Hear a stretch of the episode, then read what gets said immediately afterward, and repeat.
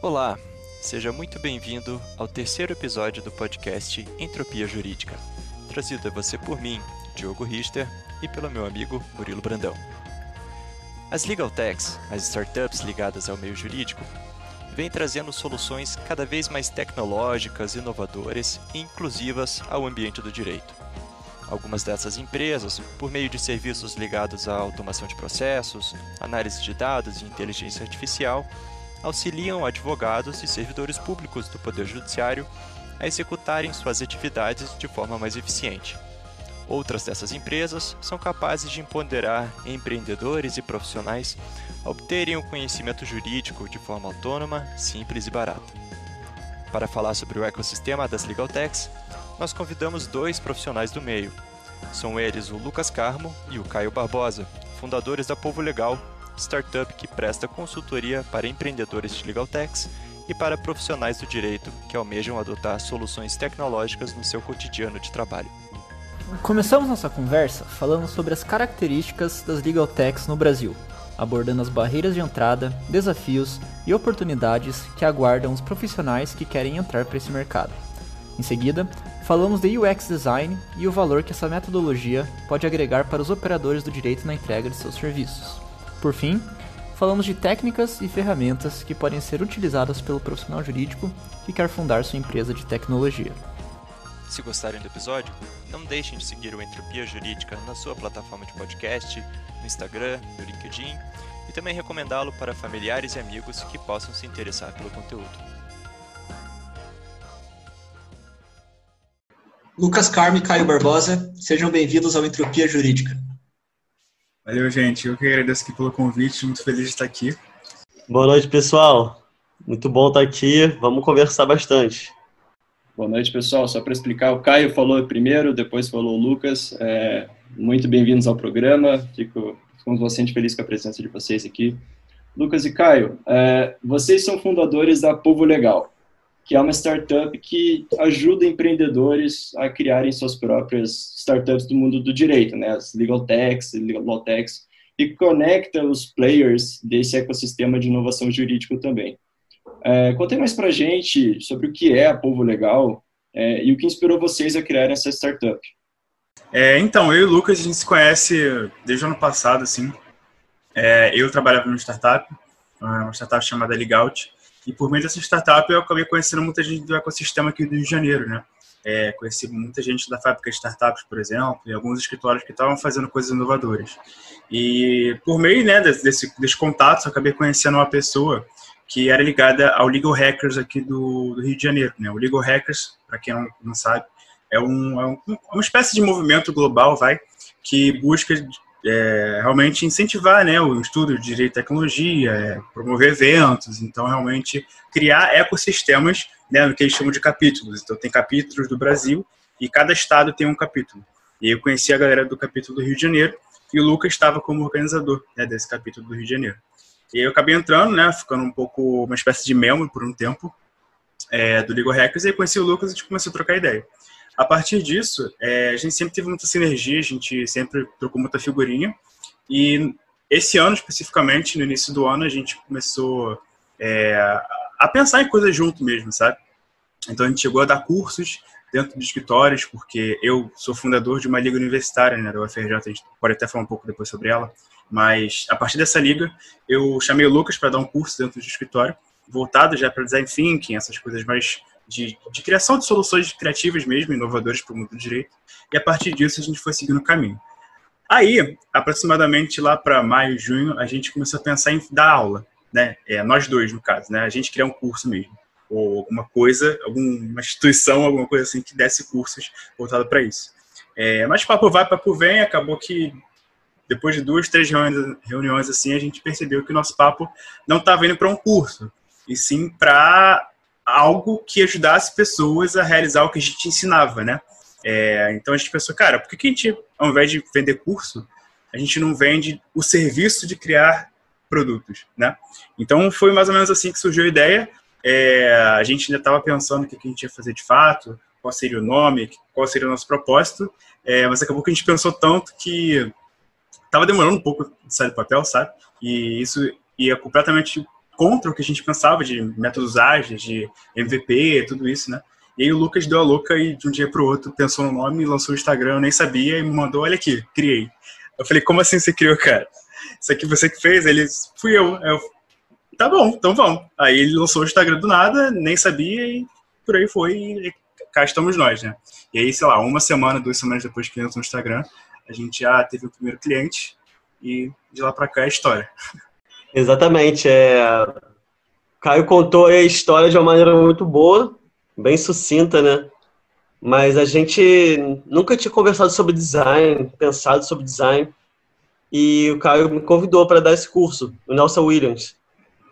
E aí a gente falando sobre design e dando aula sobre coisas que a gente nunca tinha estudado muito, mas a gente vinha fazendo na prática, que era trabalhar com startups, lançar startups, e nasceu com um viés educacional, mesmo que a gente tivesse só pensado nisso e começou com consultorias, logo depois a gente lançou um curso, né?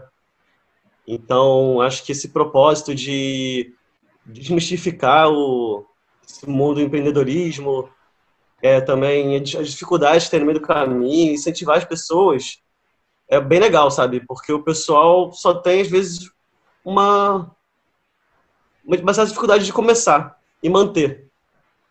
Então, a gente tenta desmistificar tudo e mostrar que o caminho pode ser bem mais simples se você também estiver ali numa comunidade também. Pessoas engajadas, contribuindo. Maneiro. E, e, vocês dois hoje trabalham com design, né? Falando especificamente de vocês, vocês têm o background jurídico, né? O Lucas é, já formado, está fazendo mestrado em, em, em design, salvo engano. E o Caio também está terminando a faculdade agora, mas trabalha como designer também, né? Isso. Eu estou no nono período agora, faço a em março. é, mas já não trabalho com direito há muito tempo. Assim, eu, de fato, migrei de carreira aproximadamente em abril desse ano. É, e aí, realmente, eu comecei a estudar coisas de design, desenvolvimento de produto, até um pouquinho de front-end, assim, mas acabou que eu não me aprofundei tanto, porque, assim, uma coisa de cada vez, né? Mas me aprofundei mesmo em produto e design, né? E lá para assim, foi, acabou que as coisas aconteceram muito uma atrás da outra, né? Eu estava nessa startup, né, que eu trabalhava, mas eu trabalhava na parte de operações. Então era muito um viés jurídico ainda. Era um trabalho mais, mais mecânico, era muito especificamente para quem vinha do mundo do direito, sabe? E vindo do que eu estava estudando de UX, de design, de produto, é, infelizmente eu não ia ter a oportunidade de aplicar isso na prática nessa startup. Né? É, então acabei saindo em junho de lá eu ainda estava finalizando os cursos que eu estava fazendo. E fiquei mais ou menos um mês e meio desempregado, né? É, fazendo outras coisas, só estudando mesmo. E foi justamente nesse período que eu comecei a trocar ideia com o Lucas sobre a Povo Legal. Né? E aí, aproximadamente ali, para o meio de julho, finalzinho de julho, início de agosto, a Povo nasceu, né? E uma semana, duas semanas depois, eu entrei no, na startup que eu estou hoje, né? Que é a Jovem Gêneros, que é uma startup de educação, né? Que usa inteligência artificial e gamificação para o ensino fundamental pelo menos até o momento, né? É, e lá eu atuo como UX designer. Então acaba que hoje em dia eu trabalho o meu contato com o direito é por meio da Povo, mas ainda assim não é um trabalho jurídico, é um trabalho de UX design. Pois é, eu trabalhei muito com direito já, me formei em 2014, assim, não faz tanto tempo, mas desde o início eu, eu já fiquei tive que estudar muito para por conta do concurso que eu queria fazer no primeiro ano. Mas aí eu acabei desistindo, que eu vi que aquilo ali não era para mim. Então, dois amigos meus me convidaram para abrir um escritório. E aí foi meu primeiro contato com esse mundo, né, com o mercado. E eu vi que a faculdade não me preparou para nada e tive que começar a estudar outras coisas, principalmente sobre gerenciamento, é, um pouco de métodos ágeis, mesmo sem saber, sabe, que eu estava já estudando isso.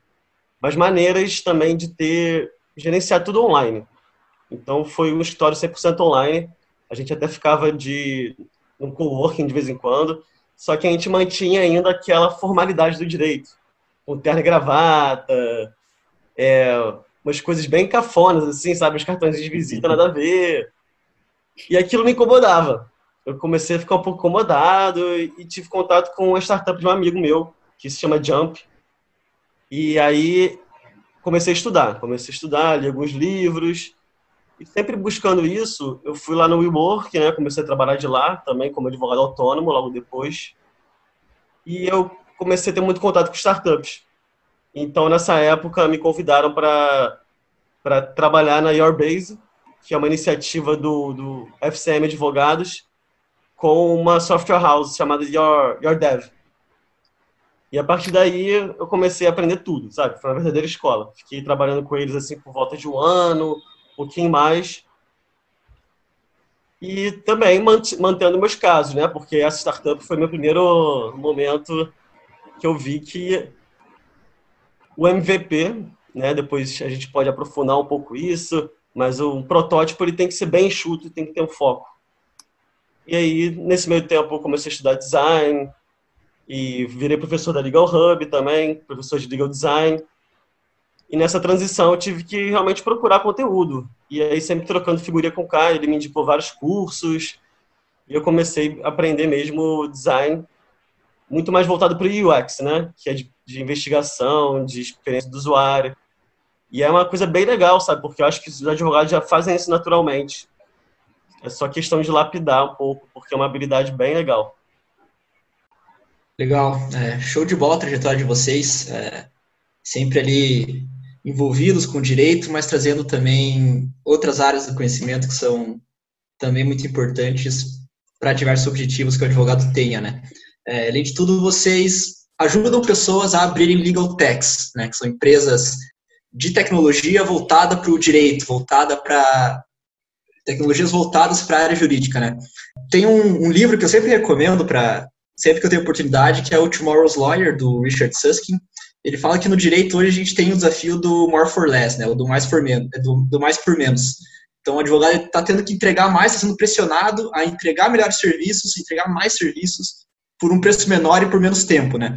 E o Susskind, ele fala que para o advogado lidar com isso, ele tem que atuar é, com base nas, nas, estratégias da eficiência e da colaboração. Né? Eficiência para é, trazer um serviço melhor, mais rápido, colaboração, às vezes juntando clientes, com ferramentas colaborativas para diminuir custos e otimizar tempo.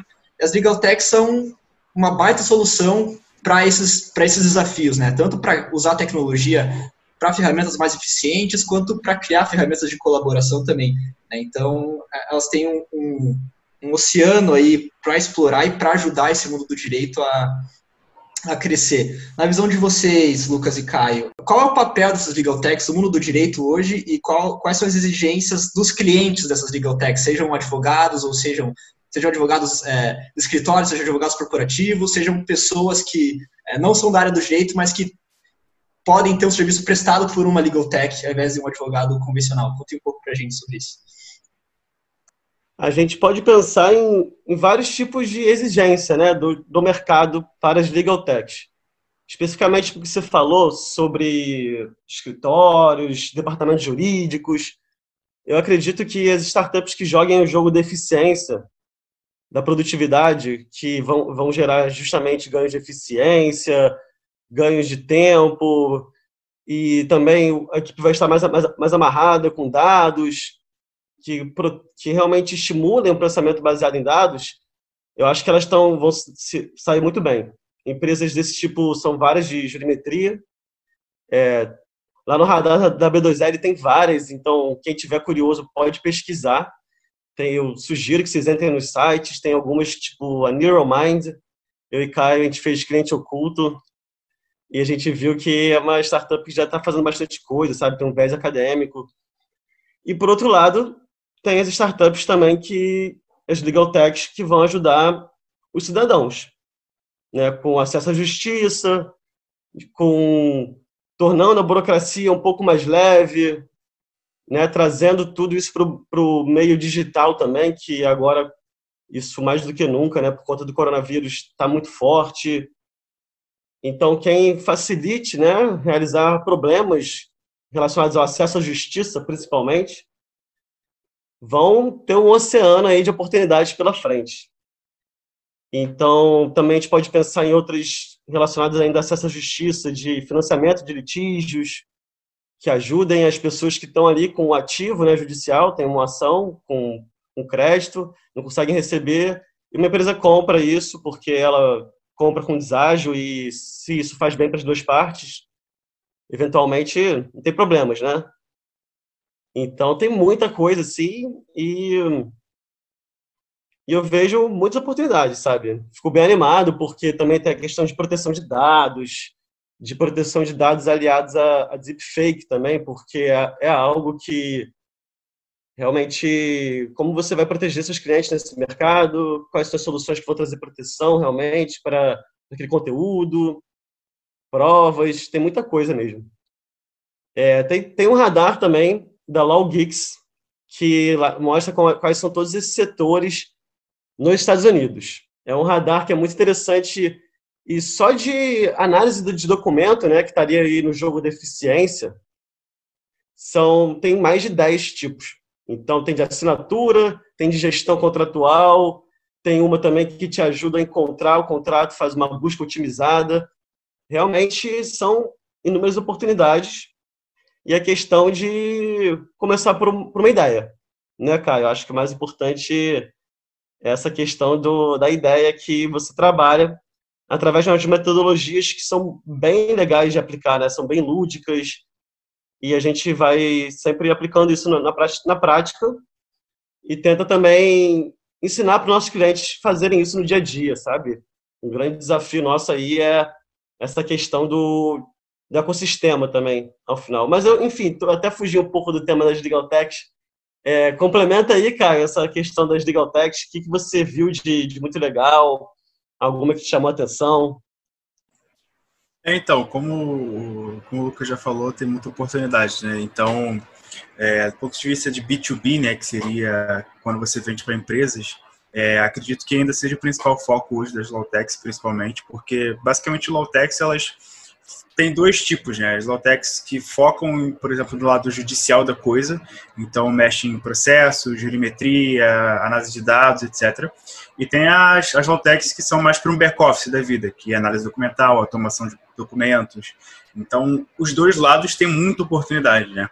É, isso no setor de B2B, né? No setor B2C, que seria para pessoas físicas, né, tem diversas oportunidades também. Então, por exemplo, tem uma que eu uso direto, inclusive, que é a assinatura grátis, né? É, que é, é meio que um braço da Contractor, que é uma outra low-tech que vende gestão e assinatura de, de contratos. Mas, salvo engano, o foco deles da Contractor é para empresas, enquanto essa assinatura grátis é para pessoas físicas, já que é gratuito, enfim. Então, é um negócio simples, né, de assinar documentos, é um negócio que você consegue atingir diversos tipos de mercado, diversos tipos de pessoas, diversos tipos de clientes. Então, desde que você tenha um foco específico, você consegue é, atingir diversos níveis de exigência, depende do que você está buscando aí no, no, no, que o Lucas falou, né? depende do jogo que você quer jogar. Né? Então, a Contractor, ela pode usar a assinatura grátis, inclusive é, é uma coisa que eu vejo no site deles, por exemplo, eles usam a assinatura grátis como uma espécie de canal de aquisição para eles. Então, você chega no site, assina o um documento, quando você termina de assinar, eles dão uma chamada para você. Ah, você quer ter a gestão desse documento, quer ter um, sei lá, um histórico de documentos assinados, então assina aqui. Então, eles já jogam é, para você tentar assinar para fazer esse upsell que a gente chama, né? Que é você fazer a compra por meio do mesmo produto que você um cliente já comprou anteriormente. Então, enfim, tem diversas oportunidades e várias possibilidades de você jogar com isso. Né? E vocês falaram bastante, duas questões bem importantes. Né? É, primeiro, vocês comentaram que existem muitas oportunidades no mercado de legal tax e law tax, hoje mais voltado aí para principalmente para o mercado B2B, né? empresas prestando serviços para empresas. Mas vocês tocaram e falaram da questão de é importante ter um foco nessa legal tech, é importante ter um objetivo. O Lucas também falou da questão de MVP. É, vocês podem explicar um pouquinho mais sobre esse conceito de MVP, por que ele é tão importante para uma Lautech, para uma Legaltech, para uma startup de forma geral, é, e qual é o erro que pode ser cometido caso não se siga essa ideia do, de um propósito bastante objetivo, de ter foco, de fazer um MVP bastante objetivo? Beleza, então, MVP, é, traduzindo literalmente, seria é, o mínimo produto viável. O que significa isso? Significa é, um produto que com menor com a menor quantidade de recursos, tanto financeiros quanto é, de recursos humanos, né, de pessoas, consegue é, entregar o valor proposto, resolver a dor de um cliente, né, de uma persona que você escolheu ali, é, de um público-alvo, e que ainda assim consegue extrair valor daquilo. Né? Então, o que significa isso? Eu consigo resolver a dor do meu cliente e o meu cliente me paga por isso. Porque muita gente acha que, assim, ah, beleza, vou lançar um produto aqui que vai resolver dor desse cara e, assim, um dia eu vejo se ele, se ele vai me pagar. Né? É, isso, inclusive, é um dos principais motivos, é, não dos principais, mas alguns dos principais motivos é, que startups, ideias morrem, né? Porque as pessoas acham que a monetização não é algo tão relevante para fins de MVP. Em alguns momentos, é claro que você vai priorizar outras coisas. Então, você pode começar a lançar um produto gratuitamente é, para fins de marketing, né? De alcançar público, de é, atrair leads. E depois você introduz, por exemplo, um plano pago, né? É, algo nesse sentido. Você vai introduzindo novas funcionalidades e vai criando um produto mais robusto mas aí depende da tua estratégia. Mas, assim, a grosso modo, MVP é isso. É um produto que, com o mínimo recurso, de tanto financeiro quanto de pessoas, consegue entregar valor para um cliente, para um usuário, é, e ainda assim ser monetizado, né? E sobre os principais problemas assim, que acontecem, é, eu, eu e o Lucas, assim, a gente sempre fala sobre isso, tanto nos nossos cursos quanto para os nossos clientes, é que as pessoas, elas sempre acham que a ideia delas é a melhor do mundo, né? É, então, pô, eu, eu sei que eu quero, né? Eu me deve fazer isso, vai ter um algoritmo que vai fazer não sei o que e tal. E a gente fala, cara, então, sua ideia é muito boa, em tese, né? Algumas ideias gente, são até absurdas, mas quando vem uma ideia boa, a gente realmente fala, cara, tua ideia é muito boa. Só que não é assim. Né? É, se você chegar para um desenvolvedor com essa ideia que você está agora, no momento que você está agora, provavelmente você vai gastar rios de dinheiro e muito provavelmente, com mais certeza ainda, o seu produto não vai sair do jeito que você está esperando porque nem você sabe exatamente o que, que vai ser o seu produto, e muito menos o desenvolvedor, que não entende nada de direito, por exemplo, e você vai falar jurídicas para ele, ele não entende o que você fala e, ele, e você não entende o que ele fala. Né? Então fica essa falha de comunicação. Então principal, um dos principais motivos para ideias nascerem erradas é isso, o cara pular etapas. Né? Então a gente sempre fala nos nossos processos, com nossos clientes, que a gente tem que respeitar o processo. O que, que seria isso? Passar a metodologia que a gente usa é o design sprint, né?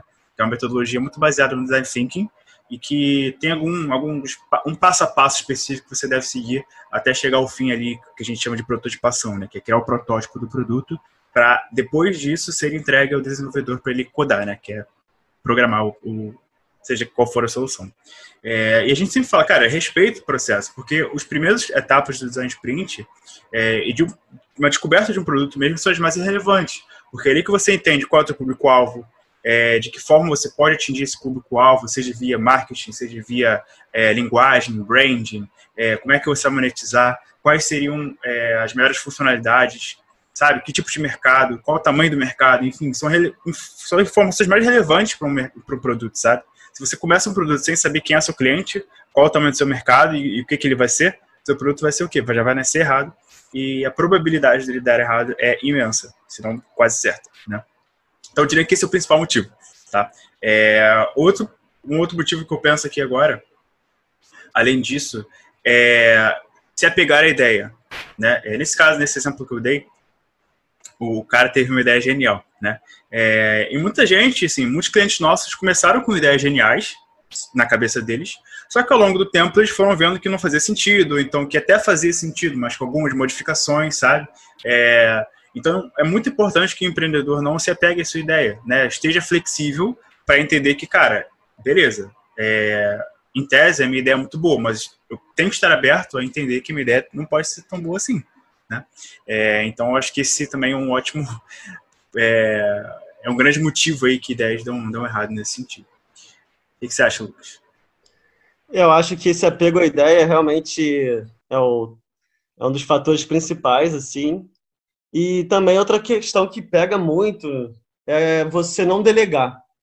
Você centralizar muito todo o trabalho e assim que você vê que a sua ideia ela teve alguma faísca, né, que tiveram interesses, teve cadastro no seu site. Só para exemplificar, um MVP, por exemplo. Você tem uma ideia, oferecer algum produto, algum serviço, e você lança uma landing page, né, uma, uma oferta online no, no site, para as pessoas interagirem com isso e decidirem se vão se interessam ou não. Você pode oferecer um e-book, algum outro prêmio, e em troca as pessoas deixam um e-mail, ou celular, ou os dois. E você também já pode vender, se você forem tipo assim produtos, né, coisas que você às vezes nem tem em casa, por exemplo. Quero vender copos que são descartáveis, mas são é, ecologicamente corretos. Eu faço uma oferta, se tiver 10, 15, 20 interessados, eu posso já começar a vender essa operação. E quando isso começa a acontecer, quando tem essa faísca e as coisas engrenam, as pessoas elas tendem a agregar tudo e fazer tudo sozinhas. Então, um dos motores aí dessas pequenas empresas que estão é, inovadoras, né, as startups, é o marketing. E você fazer um marketing bem feito, sabe, é, junto com o branding também, só que branding acho que ainda fica mais em segundo plano, né, porque principalmente na mente das pessoas, apesar do impacto ser gigante. Mas o marketing e o branding, eles andam em conjunto, sabe?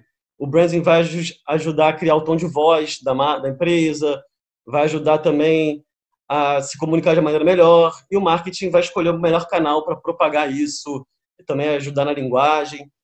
E isso tudo, gente, se você quiser operar bem, servir bem seus clientes, né, que aí já é um, um dos outros propulsores das empresas, realmente solucionar uma dor, você tem que delegar. Você precisa de investimentos. E aí vem o terceiro fator, né, que não é culpa dos empreendedores, que é uma ausência de, de capital, né? Não tem um ecossistema muito é... ah, está vibrando muito, tem tem várias iniciativas legais, mas o capital de risco ele ainda não não entrou legal. Um ponto que eu ia tocar exatamente agora é, a respeito do do mercado de law tax e legal tax, né, já que a gente está falando de muitas oportunidades e boas ideias, não basta ter boas ideias, né, a gente precisa executá-las. E, e para executá-las, eu, considerando essas questões que vocês falaram, é, eu separo aqui em três desafios principais, e eu queria que vocês comentassem sobre eles. Primeiro, é, a questão da própria capacidade técnica do mercado para conseguir desenvolver essas ideias né, com tecnologia. É, segundo, é, questão financeira, né, o financiamento dessas ideias. É, eu queria saber um pouco se, se o investidor hoje ele está conseguindo chegar nessas Baltecs, Legal Techs, se existem dificuldades. E terceiro, a respeito das próprias barreiras de entrada que existem no mercado jurídico. É, como vocês sabem, os serviços jurídicos são bastante regulados. Né? É, por exemplo, só é possível é, é prestar serviços jurídicos àqueles que estão registrados junto à OAB, é, somente sociedades constituídas exclusivamente por advogados podem prestar serviços jurídicos. Há várias regras bastante rígidas sobre publicidade, marketing para advogados. Então, considerando esses três pontos, é, capacidade técnica para desenvolvimento dessas ideias, é, financiamento e barreiras de entrada por conta da regulação do mercado, quais são os desafios que vocês enxergam e como vocês enxergam que, que eles podem ser superados, se é que eles podem ser superados? Pergunta boa, hein? Pergunta boa. É, em relação à capacidade técnica do mercado, assim, das pessoas para executar.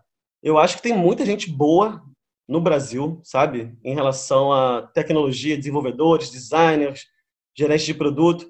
Só que o pessoal foge por conta do salário em dólar, né? Em euro, em libra. É bem tentador e hoje em dia você trabalha de casa, então fica difícil para os brasileiros usufruírem de seus cérebros. E também em relação aos advogados, né, que tem um ensino bem defasado.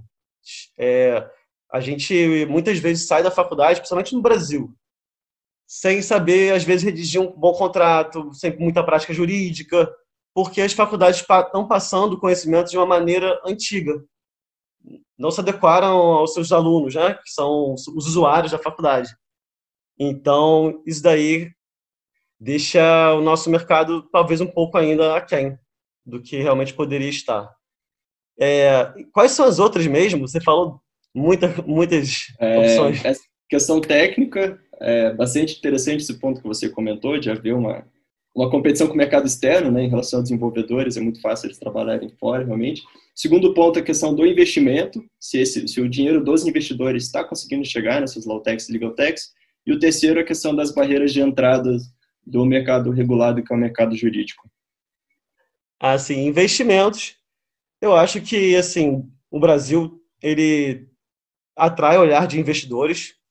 Tem aquele dia do momento que são as fintechs e está entrando muita grana em fintech brasileira, sabe? O Brasil colocou aí 10 unicórnios, nem sei mais quantos, sabe? Perdeu as contas. Então a gente está nesse momento de, de, receber bastante investimento, mas já junto com a terceiro, o terceiro tópico, né, que é a questão da regulação, os investidores veem isso com, com maus olhos. Né? A gente vê que mercados menos, menos regulados ou um pouco mais liberais, como os Estados Unidos, o pessoal investe pesado. Assim, são bilhões de dólares por ano E aqui no Brasil a gente pouco tem estudos, né? Tem poucos números. A gente conseguiu identificar aí nesse ano de 2019 para 2020, acho que foram 5 milhões de dólares no máximo, que a gente sabe também, né? E aí também tem a questão de cifras ocultas, que não está aí, não tem estudos divulgados, o que é uma ótima oportunidade de empreender. empreender. Se alguém tiver com uma ideia aí, tiver sem ideia, está faltando relatórios consolidados de legal tech. Mas eu acho que anda um fator relacionado ao outro. Então, esse capital ele ainda não olhou para esse setor, mas comparando com Estados Unidos, é, Inglaterra, França, a gente sabe também que é bem aquecida. Eu não conheço nenhuma legal tech francesa, mas é aquecida. Talvez seja por isso que ainda não tenha nenhuma, nenhum unicórnio como legal tech. Né? Tem muito problemas para ser resolvido, sabe? São 5 bilhões de pessoas sem acesso à justiça. Sem falar a quantidade de processos que tem no Brasil, né, que é culturalmente um povo, um povo litigante. E todos esses fatores aí os, os investidores podem olhar em breve. Pois é, é, no primeiro ponto sobre a questão da questão técnica, eu acho que sim, realmente a gente tem uma mão de obra muito boa aqui no que se refere a desenvolvedores e designers. Só que quando a gente fala de legal techs, é, em tese, né? É, para você, você iniciar no mercado de legal tech, fundar uma startup voltada para o mercado jurídico, você tem que conhecer o mercado jurídico, né? É, tem que saber quais são as dores, é, tem que ter alguma vivência, ou pelo menos entender né, do que se trata. É, e quem melhor né, para entender como é que funciona o direito do que o próprio advogado, né?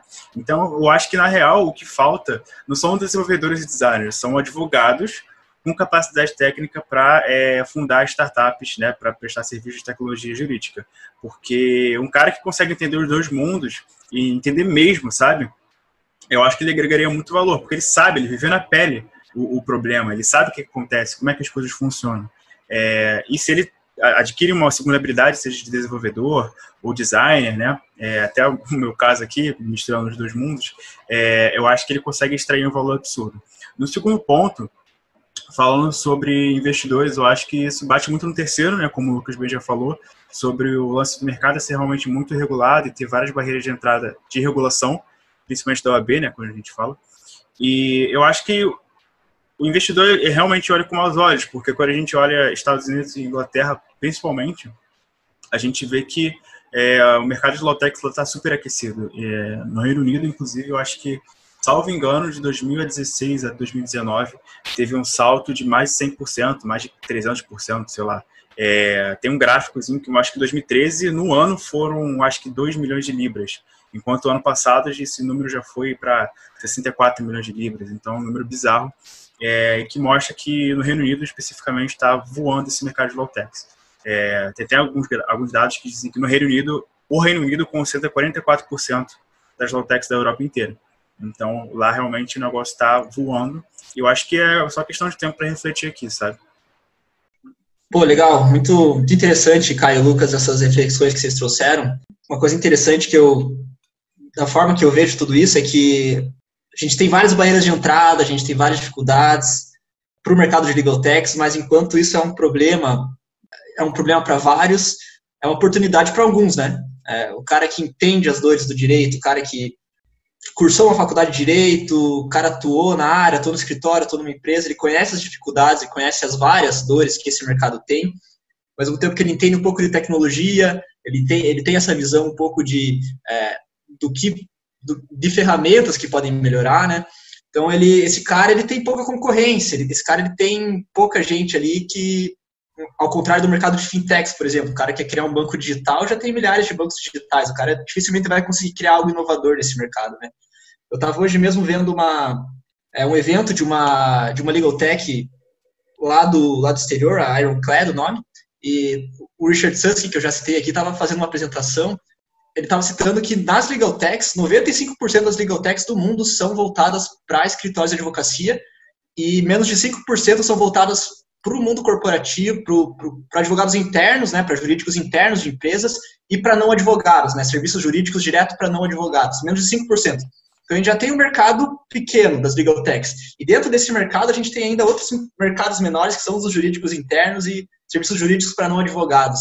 Então a gente tem um, um tem muitas dificuldades, mas para quem sabe enxergar esse mercado e quem sabe trabalhar com ele, é uma baita oportunidade. Né?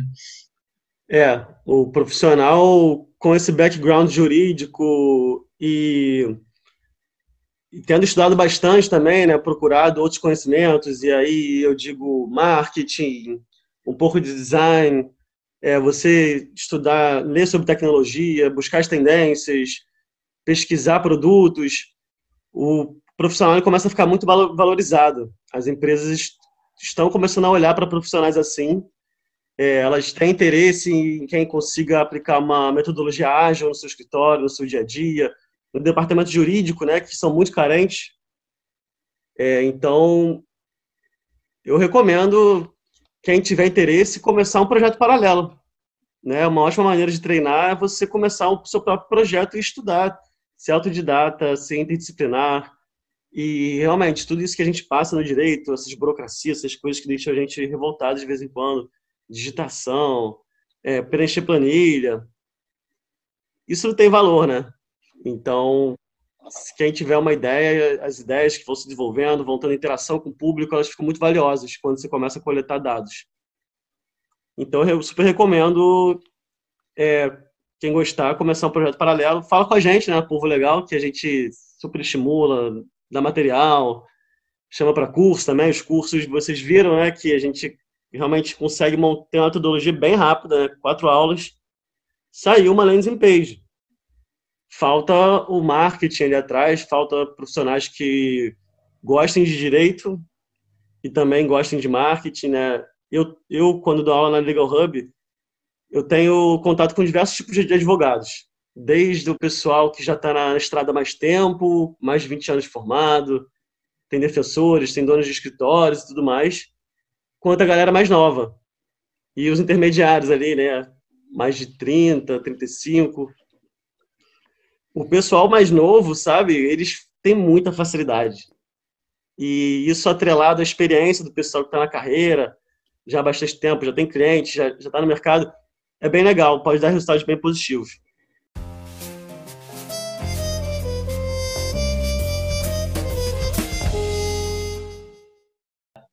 Eu e o Diogo, a gente foi, a gente foi aluno, gente, nós fomos alunos do, do curso do Caio e do, do Lucas, do, do Zero Protótipo da Povo Legal, e lá tem várias é, metodologias interessantes que eles trouxeram para a gente. É, a gente, eu pelo menos super recomendo o curso. É, acredito que eles vão lançar mais cursos mais para frente, né? Caio e Lucas, depois vocês podem detalhar melhor. Mas tanto no curso quanto agora na entrevista a gente falou bastante de design, né? É, e dentro do design existe o UX Design, o User Experience Design, que é um, um design voltado para a experiência do usuário, né? É, uma coisa interessante de pensar, eu quero ouvir um pouco de vocês sobre isso, é como que o, o advogado ou o operador do direito pode encarar o serviço dele, é, pode usar o, o design para melhorar o serviço dele, né? Aqui nem falando tanto de legal tech, mas falando para a atuação jurídica em si. Né?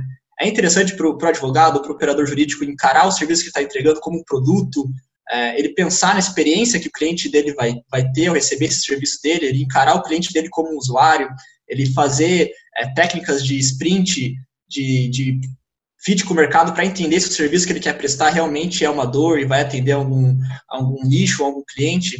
É, quais são os benefícios do, do advogado, do operador de direitos, a é, técnicas de UX design para entregar os serviços jurídicos dele? Cara, eu acho que só tem a ganhar, assim. É, quando você começa a estudar UX, é, toda essa abordagem de design thinking, que a gente chama também de design centrado no ser humano, basicamente, assim, não um bicho de sete cabeças, a grosso modo é você colocar o teu usuário barra cliente no centro do teu processo. Então, a gente, quando a gente vai, seja quando a gente vai criar um produto do zero, ou quando a, gente, quando a gente já tem um produto, né, que é o caso, por exemplo, na Jovem Gente que eu trabalho, a gente já tem um produto e a gente está sempre tentando melhorar esse produto, né. É, como que a gente usa o UX Design? Basicamente, a gente usa as etapas lá, os guidelines, né, as recomendações é, de técnicas para, de fato, entender o que, que nosso usuário precisa, o que, que ele pensa, quais são os objetivos dele, as dores, necessidades, etc. Né? E a partir desse, desses estudos, dessas técnicas de pesquisa que a gente usa, é, e até mais uma vibe de UX Research, né, que seria pesquisa de experiência do usuário, é, não entra muito na parte de tela, por exemplo. A tela em si, né, a interface é só o final né, do processo. É, então acaba que é um processo mais de pesquisa. É, a partir dos dados coletados nessa pesquisa, a gente extrai insights, né? E desses insights a gente é, chega a algumas conclusões. Então, por exemplo, a partir de um estudo de os meus é, imagine que eu sou um advogado e fiz um estudo de pesquisa né, com os meus clientes para ver se estavam entendendo é, o meu contrato de honorários, por exemplo. Então, eu rodei um sprint, uma sprint fictícia da minha cabeça, né? Eu falei, ah, vou parar aqui por 15 dias, né? E vou fazer algumas técnicas, usar algumas técnicas de pesquisa. Eu achei aqui no Google algumas técnicas aqui, vou tentar ver, aplicar para ver qual é. Então, por exemplo, é o que a gente chama de teste de 5 segundos, é um teste bem interessante. É, no caso de, de interface, a gente mostra uma tela por 5 segundos para o usuário, é, e depois de 5 segundos a gente pergunta para ele, é, faz algumas perguntas, por exemplo, é, o que, que você entendeu que é essa tela? O que, que o que, que você consegue memorizar? Né? O que, que você lembra que estava escrito ali durante esses cinco segundos? Para que, que serve isso? Justamente para entender se o conteúdo está sendo entregue da forma correta, de maneira simples. Se o cara, quando, bate, quando ele bate o olho num, site, por exemplo, já entende a que, que se refere aquele site, né? É, do que, que, se trata aquele produto. Então, esse teste de 5 segundos, por exemplo, seria muito interessante. Né, o usuário conseguir bater o olho, imagina, o cara bateu o olho, por 5 segundos já conseguir entender que, que se trata de um contrato de honorários e que é, mais ou menos ele já lembra algumas palavras-chave ali que você já colocou estrategicamente no início e com algum ícone, com algum elemento visual que possa facilitar o entendimento, sabe? É, assim, só um exemplo bem simples. Então, a atuação de um advogado, eu acho que ela parte do princípio que, ela deve partir, na verdade, né? Deve partir no princípio que isso é um produto. É, tratando o seu serviço como um produto, você consegue, tanto é, do ponto de vista de mindset, né? Conseguir enxergar o teu serviço de uma maneira muito mais estruturada e, consequentemente, ter um pensamento muito mais analítico né, do teu produto, do teu, serviço, no caso, né? É, e, além disso, você consegue utilizar diversas técnicas que, na, é, lá na origem, né, foram desenvolvidas para situações de produtos mesmo, e trazer para o mundo de, de um serviço, né? Inclusive, já existe hoje, não hoje, né, mas já existe um tempo, uma disciplina chamada Design de Serviços, Inclusive, até o mestrado que o Lucas está tá interessado em fazer aí, que é, um, é super interessante. Basicamente, você trazer toda essa abordagem de produto para serviços, né? Que eu eles chamam de design de serviços. Então, mas respondendo a sua pergunta, do que, que quais benefícios traria para o advogado, eu acho que, cara, só teria a ganhar. Primeiro, ele conheceria muito mais o cliente dele e, consequentemente, saberia como ele poderia melhorar o serviço dele. Né? Segundo, é, aí já trazendo um pouco de, de design propriamente dito, né? É, pensar de que forma é, a linguagem né, utilizada, ou o visual do documento, ou a forma de se portar, ou a presença digital poderia é, fazer com que mais clientes entendessem do que, que, está, do que, que se trata. Consequentemente, é, esse cliente, quando o cliente é satisfeito, ele vai indicar para um amigo, para um parente, ou seja, também traria maior captação de clientes. E a partir disso, cara, vira uma bola de neve. Assim. É, realmente, é, a partir do momento que você começa a utilizar esses processos e começa a é, fazer com que eles sejam parte da sua rotina, de trabalho, é, os benefícios depois que começam não são não é uma coisa que acontece a curto prazo, né? Não é um negócio que você vai usar por dois, três dias e na semana que vem já vai aparecer é, mil, vários resultados.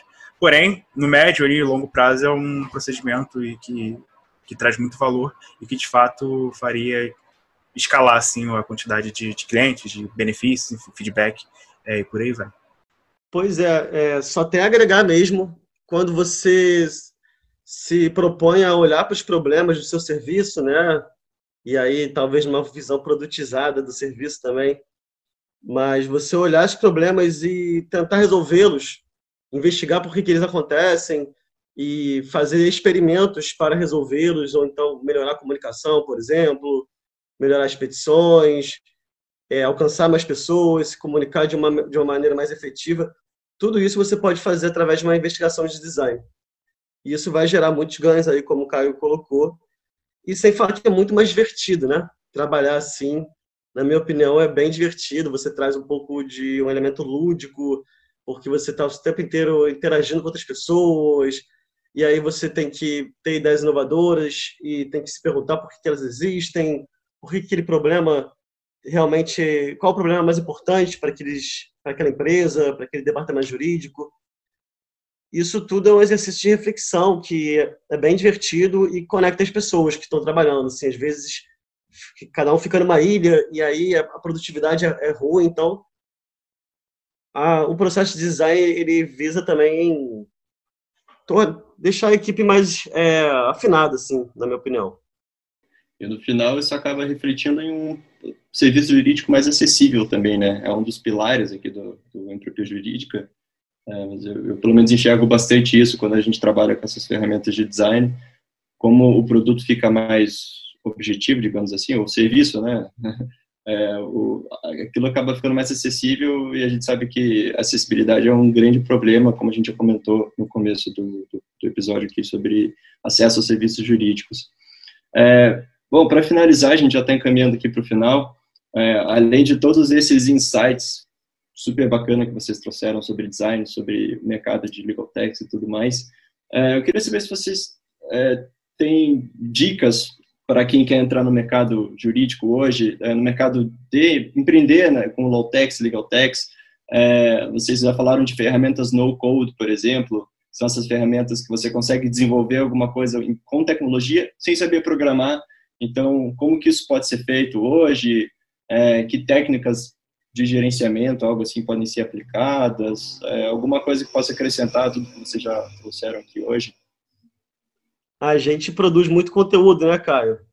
Então, no nosso blog tem um texto que fala sobre várias ferramentas no code. O que, que é no code, né? Que é você colocar suas ideias na web sem precisar desenvolver nada, saber de programação. E você acabou de dar uma ideia de post e de conteúdo no blog, que é gerenciamento de, de projetos, o que, que é um produto, o que, que é um serviço, como transformar um projeto num produto. Então, isso tudo você pode encontrar no nosso blog. E também existem outros sites especializados, sabe? Mas principalmente lá fora.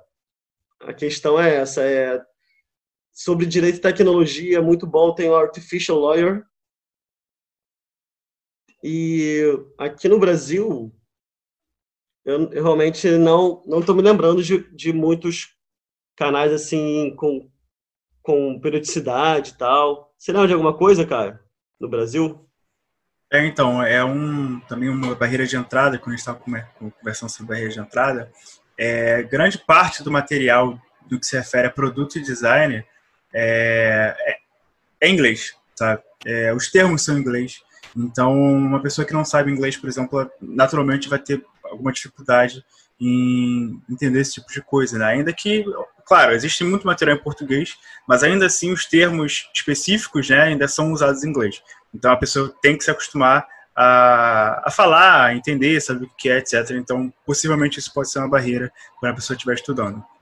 Mais especificamente sobre aprender esse tipo de coisa, né, o que é no code, etc., sobre design, né, esse tipo de coisa. Tem alguns cursos, né, tem material, tem muito material gratuito também na internet. É, se a pessoa pesquisar, pesquisar por UX Design, por Design Thinking, ela acha diversos artigos, diversos materiais super interessantes. É, então, acho que, assim, se eu pudesse, pudesse dar uma dica, assim, seria começar pelo começo.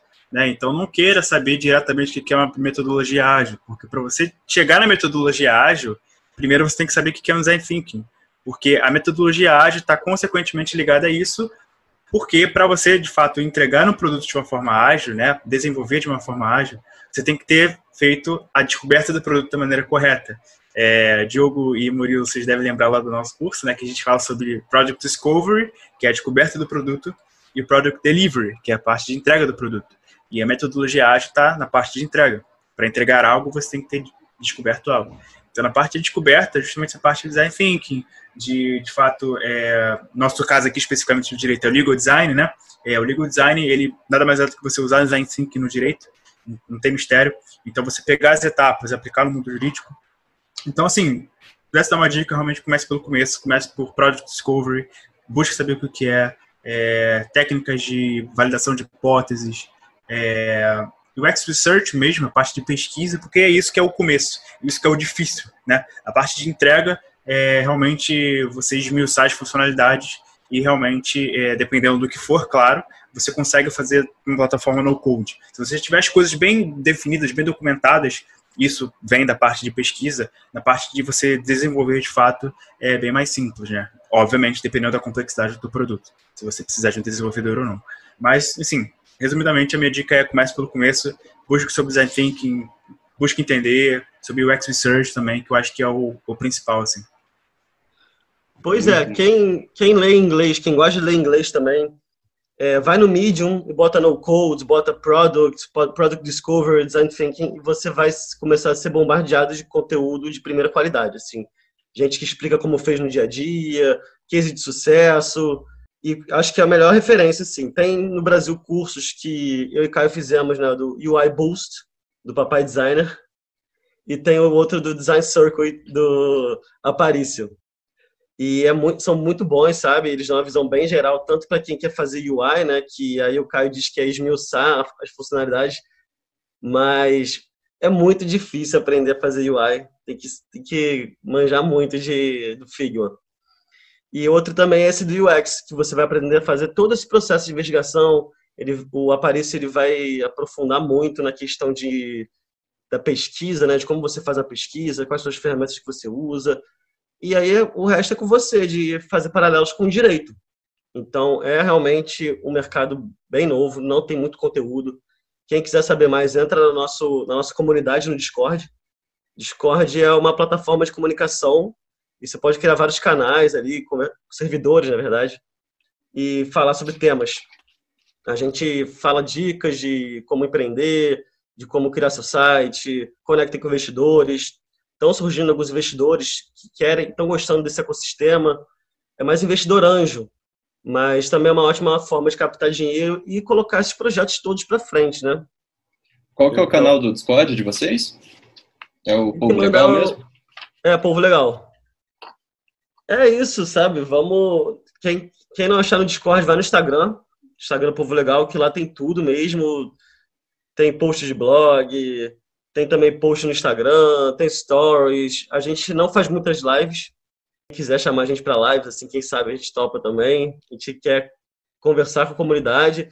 Só que acaba ficando muita coisa. Né? Só, é só, na Povo Legal, só eu e Caio. Então a gente faz tudo, do marketing ao UI, a gente entrega tudo. E mas está bem legal, assim, sabe? É um trabalho do, bem legal de fazer, como eu falei.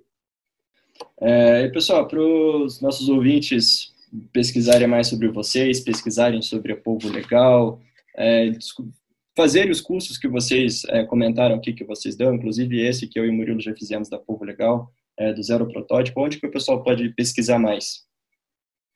Então, gente, vocês podem achar a gente lá no Instagram, só procurar por Povo Legal, é, nós somos os únicos povos do Instagram aí. Mentira. Tem outros povos aí, mas muitos direitos somos só nós, por enquanto, né? É, no LinkedIn também a mesma coisa, Povo Legal, no nosso site, é, povolegal.com.br, tem todas as informações também. É, nosso site, especificamente, tem o que a gente faz, de fato, né? Os nossos serviços. E também tem uma abinha lá, né, do curso que a gente tem, que é o do Zero Protótipo, a gente ensina pessoas a tirarem ideias do papel, da ideação ao protótipo, né? A gente chama essa parte de pesquisa até quando você cria uma tela, né? Ou então quando você já parte direto para uma landing page. Então é um curso bem legal que traz realmente a abordagem que a gente usa no nosso dia a dia com os nossos clientes, né? Esse design sprint que a gente tanto fala. É, então, achar a gente ou o Instagram ou o nosso site também. Nos dois canais você consegue achar. Ou LinkedIn também, né? Uhum. Então, beleza, pessoal. É, agradeço muito a presença de vocês aqui no, nesse episódio do Entropia Jurídica. Foi muito bacana ouvir vocês. Vocês trouxeram sites super valiosos. É, Murilo, alguma coisa para acrescentar? Corroborem os agradecimentos do Diogo. É, foi muito legal trocar essa ideia com vocês hoje. E espero que esse episódio de hoje, essa conversa com vocês, tenha aberto a cabeça de algumas pessoas, pelo menos, aí, para buscarem novas, buscarem inovar, buscarem novas soluções, é, buscarem novas, novas atuações no mercado, porque o mercado está precisando e no futuro próximo aí teremos um mercado de, de Lawtex, Legaltex e design por direito mais maduro e desenvolvido para resolver cada vez mais problemas. Então, valeu, obrigadão pela presença aí hoje, moçada. É, que assim seja, né? a gente quer ir 2021, tomara que seja melhor que 2020, né? É, mas agradeço, cara. Eu acho que foi muito legal o nosso papo aqui. Agradeço real, assim, pela, pelo convite de vocês. Acho que foi um papo muito aberto que, de fato, agregou bastante para quem estiver ouvindo a gente aí. Então, valeu. É isso, galera. Mais uma vez, obrigado aí pelo convite. Vamos conversar depois, Murilo, sobre esse script aí que você criou. A gente na Povo Legal é bem carente de pessoas que têm afinidade aí com código, porque realmente é muito difícil. Diogo também, vamos conversar. Entropia Jurídica, a gente gostou muito da ideia de vocês, o nome é magnífico. Então, o propósito principalmente, né? Então, obrigado, gente. A gente se vê logo mais. Nossos convidados de hoje foram Lucas Carmo e Caio Barbosa. Eles são fundadores da Povo Legal e vocês podem encontrar mais informações sobre a empresa no LinkedIn Povo Legal, no Instagram arroba Povo Legal ou no website www.povolegal.com.br. Este foi mais um episódio do podcast Entropia Jurídica, promovido pelo Diogo Richter e pelo Murilo Brandão. Esperamos que tenha gostado do nosso bate-papo com o agente entrópico de hoje. Se gostou do nosso conteúdo, siga-nos no Spotify, nas demais plataformas de podcast e em nossas redes sociais. E também nos recomende para algum familiar ou amigo que possa gostar do conteúdo.